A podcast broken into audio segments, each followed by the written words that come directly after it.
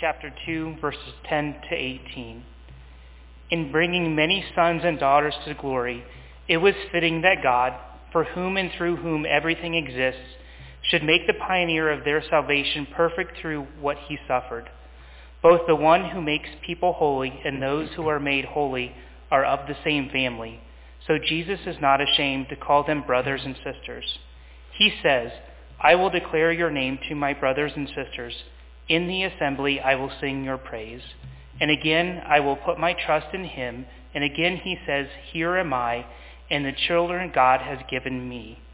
Since the children have flesh and blood, he too shared in their humanity, so that by his death he might break the power of him who holds the power of death, that is the devil, and free those who all their lives were held in slavery by their fear of death. For surely it is not angels he helps, but Abraham's descendants. For this reason he had to be made like them, fully human in every way, in order that he might become a, a merciful and faithful high priest in service to God, and that he might make atonement for the sins of the people. Because he himself suffered when he was tempted, he is able to help those who are being tempted. Amen. Thank you, Jason. All right, we've got to do a, do a little check, system check here. Uh, we're going to talk about the humanity of Jesus. Uh, if you're not sitting by somebody, I'm sorry about this, but if you're sitting beside somebody, you get to pinch them. But if you're by yourself, you got to pinch yourself. Are you alive? Are you alive? All right, you're, you're alive. You got some feeling there. And yes, I know our boarding is going so fast and our time is up, but let's be patient. I get you out early, you just stand out there and talk anyways, right? So it might as well just take a few more minutes here as we think about the humanity of Jesus Christ because it gets overlooked. It gets overlooked and it is not given much consideration. And as you think about Jesus, he took upon himself the seed of Abraham. Yes, the Abraham clear back in the Old Testament. And yes, this seed of Abraham, meaning that what? Jesus, the human. Jesus, the man. And even if you read in the Gospel of Matthew, he traces Jesus back to Abraham, the father of all who have faith. Father Abraham, amen? The hero of faith. Jesus was made man and he faced every temptation and he overcame each and every temptation that was thrown at him and that Satan brought before him. Jesus was perfect because why? He is the Son of God. Son of God, but yet the seed of Abraham. Man, but yet perfect. Human being, but yet sinless. A man amongst other men, living amongst sinful men and seductive women, but yet sin-free. Sin-free, and this makes him able to do what? To deliver everyone. Doesn't matter where they are. Jesus is a deliverer. Jesus delivers. It doesn't matter wherever you may be. Doesn't matter whenever it is. When you're tempted, Jesus is going to be there to deliver you if you want to be delivered. If you're ready to be delivered. If you're tired of that temptation, Jesus is ready to deliver you. And I ask that you repeat after me. Jesus is our deliverer. We're going to do it again, but this time it's Jesus is my deliverer. Absolutely, he sure is. It's not the pastor. He's no deliverer. The pastor's no savior or church or church program or children's ministry or youth ministry or any type of ministry. The pastor does not do it. It takes a body of Christ allowing the Holy Spirit to lead them with a spiritual leader that allows the Holy Spirit to work. Let me tell you about the humanity of a pastor. It goes like this. There's 12 reasons that a pastor quit attending sporting events. There's 12. And it's part of his humanity or her humanity. Number one, the coach never came to visit me.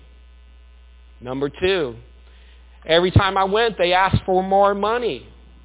Number three, the people sitting in my row weren't friendly. Number four, the seats are hard. Number five, the referees made a decision and I didn't agree with it. Number six, I was sitting with the hypocrites. They all came just to see what everyone else was wearing or talking about. Number seven, some games went into overtime and I got home late. The band, yeah, the band, they played some songs I'd never heard before. The games are scheduled on my only day off. The day when I sleep in, the day I run errands, the day I get to stay up late. They schedule the games. My parents, can you believe my parents took me to too many games when I was growing up? Number 11, since I read a book upon sports, I feel that I know more than the coach. And number 10, I don't take my children to ball games because I want them to choose for themselves what sport they like best. The humanity of a pastor and why he doesn't attend sporting events. You know, God in his mercy, he still loves us. God in his mercy, he loves humanity. Sometimes we wonder why, right? We even wonder why God would love ourselves. Why he'd love any one of us. But the Almighty God appeared to Abram. He spoke to Abram about his future, about the future seed. The seed meaning descendants. Scripture uses the word seed throughout as a reference to descendants and a family tree and how it all comes from the root. The Apostle Paul, even in the New Testament, explains that all believers through Christ are, ready, Abraham's seed, and therefore are God's children and heirs. That Old Testament and that Old Covenant with Abraham is fully fulfilled through the birth, life, death, and resurrection of God's one and only Son, and his name is Jesus. Yes, the same Jesus that was born in a manger. Our scripture reading today began there in Hebrews 2.10. It began by describing Jesus. Depending on what translation you read, it will say pioneer, a pathfinder, a captain. Of what? Of our salvation. Not his, his to give, but for our salvation. A pioneer, a pathfinder, a captain of our salvation. Meaning that Jesus is the leader, the one and only leader. Jesus remained perfect throughout all of his sufferings, throughout all his life. He endured the sufferings, and then he triumphed. He triumphed over sin and death and Satan. He conquered it all for you and for me. Jesus, even in his humanity, in his humanity as a model, as our leader and our captain, he is the one that you must follow, period. Yes, you must follow him closely, period. Closely following your Lord and Savior, period. But we know not everybody follows. Not everybody follows closely. And not everybody's going to closely follow. Amen? And that's the truth. Deny it if you want. But that is the truth. Because we're, they're all around us. They're up and down these streets. They're in every single church. Actually, there's too many of them. Too many that follow Jesus only when it's convenient. Too many as we look around and remind ourselves. We cannot follow Jesus if we're not in a place that guides and directs us and encourages us.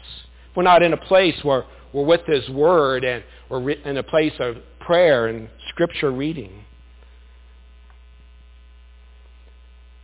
Kind of, kind of it's kind of hard to follow Jesus sometimes in this life, in this world. The world offers so much. But yet it's hard to follow anyone when you got other things in front of you, right? When you have the other desires of the flesh. Whatever it may be.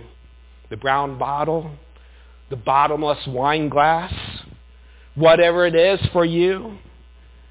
I've never, ever heard someone say, I found Jesus at the bottom of a beer can.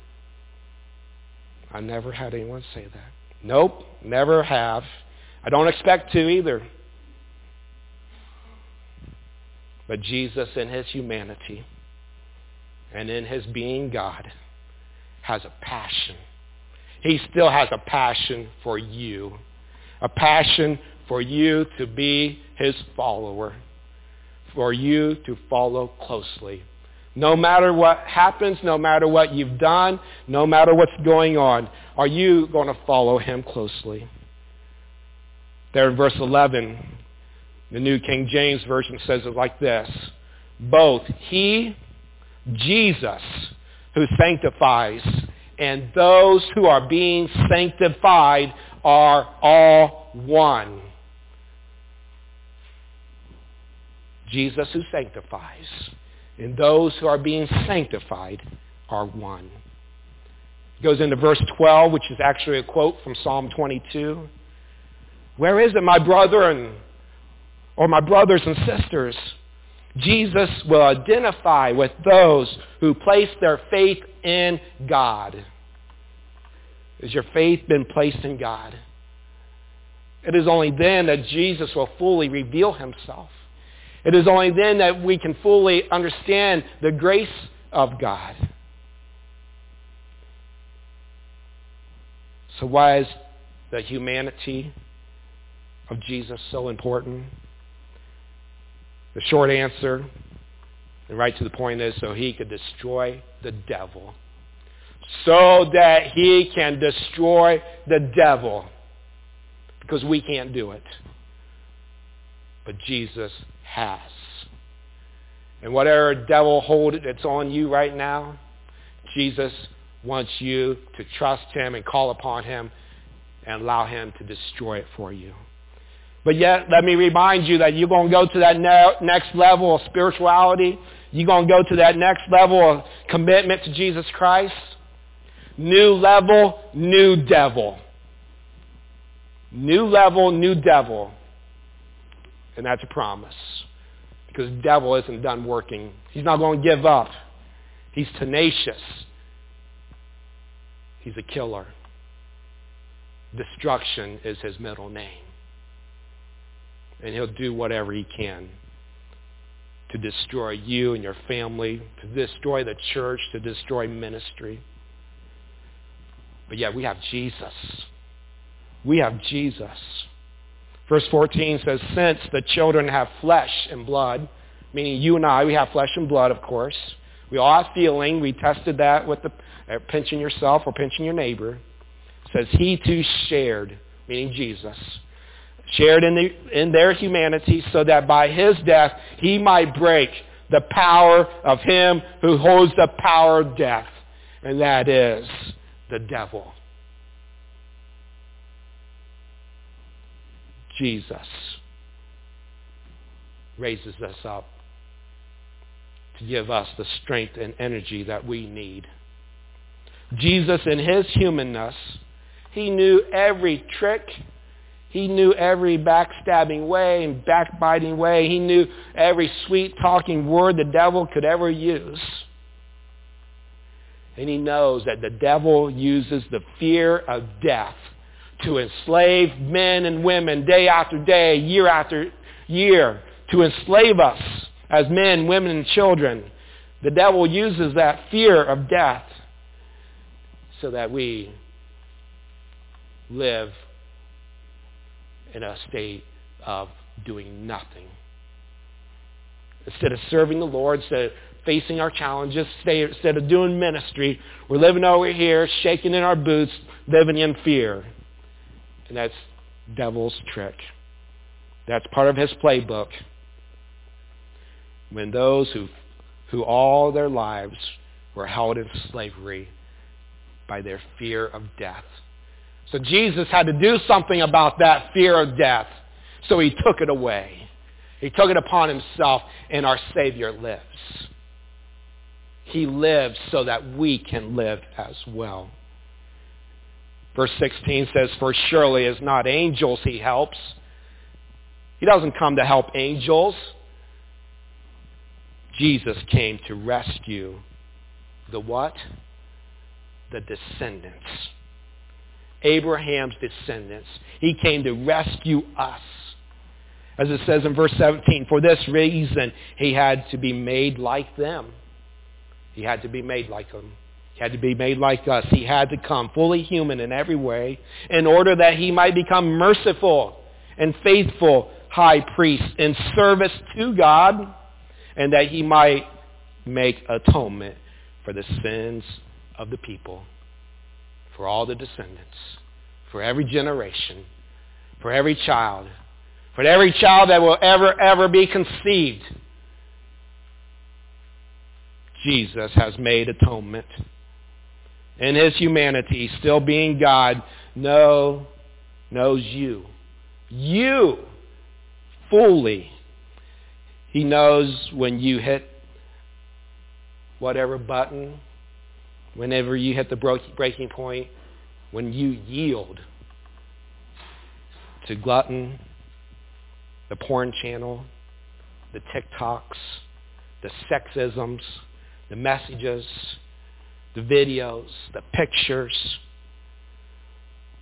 Maybe that's all a little too new for you, but he knows the old-fashioned stuff as well. The magazines, the deceit, the things done in darkness, the whiskey bottle, the verbal abuse, the physical abuse. You name it, he knows it. But Jesus wants to free you. He wants you to follow him closely. Closer you follow him, the better off we are because he's so close and we're hungry for him. Because he himself suffered when he was tempted. He is able to help those who are being tempted. As a church, it is hard for us to get into this mindset or get into the position where we really need the Lord because we have our lives so neat and tidy. Neat and tidy does not get into heaven. But I had the opportunity, as I mentioned, that friend of mine, Brian, beaten to death outside the bar, lived his life since he was six years old, in trouble with the law and in all those places. But that funeral home was full with all the tough guys that any community could muster. That whole bar crowd was in that funeral home and there was no more seating room and they was ready and they listened and they heard a message of hope and love and of God and they clung to it. Afterwards, I never had so many big guys come up and shake my hand and tell me, thank you for that message. I'm so glad sharing those stories of how you were there for Brian when that 45 Magnum or that 44, whatever it was, he loaded and stuck to his head and it didn't go off. They even reminded me of some things I'd forgot. Brian showed up for church and he was always the first one on this side, my, my left side, always first one. Doesn't matter who, how many people was in church. He's right here learning and he was hungry, asking questions, wrestling with why, life and why he was here. And they reminded me that he was court ordered to be at church. And I had forgot about that. And I forgot about the papers I had to sign for the court system that he had to take back. So, yep, I was in church on Sunday. But God's, God's going to do whatever it takes for you to find answers so that you can follow him more closely. Those were all God moments. In that Friday morning, I was blessed by that moment and that those those guys, those family members, the rough of the rough, but they just cling into every word because they too are searching they needed a message of hope as well. That's ministry. In those life moments when we're questioning things, when we're bringing our questions to the altar, when we're opening the Bible with our questions. What's this mean, Lord? What's my life worth? Who am I? Who are you? There's so much ministry that needs to be done out there. And I hope that you're going to be willing to do those things that God calls you upon, calls upon you. And it may come 10, 11 o'clock at night with that phone call. And you're not going to know the number. You might let it go to voicemail. But are you going to be brave enough to call them back? Say, what's up? Let us pray. Oh Lord, the Bible verse this month is so fitting, asking us, what does the Lord require of me? To act justly and to love mercy and to walk humbly with my God. Lord, I lift up your church and I pray for them right now. There's ministry before us that they are not able to see. There's ministry before them that they've never done. And this is a new year. So Lord, I'm praying for the Holy Spirit to grant us the opportunity to see and the boldness to do what we've never done. Lord Jesus, it begins right in our own hearts. Whatever those things are, whatever those temptations be, are, we got to clean our own doorstep. We got to do house cleaning. And we give thanks that we're able to come to the table today to receive from the table so that you can do that house cleaning, Jesus, so that we can do ministry. I do pray for those that weren't here today. I pray for those who are watching and listening. I pray that others would join, join in or watch later today and that you'll bless them and lead them and that we'll get on board in the unity of thy Holy Spirit to do the work the holy work, not just work, the holy work, the eternal work that is before us, before our time is too short, before we breathe our last breath, before our time is done. Lord Jesus, this I pray in the name of, of our Lord, Father God, in the name of Jesus, and in the name of the Holy Spirit. Amen. Amen. Let us turn or, or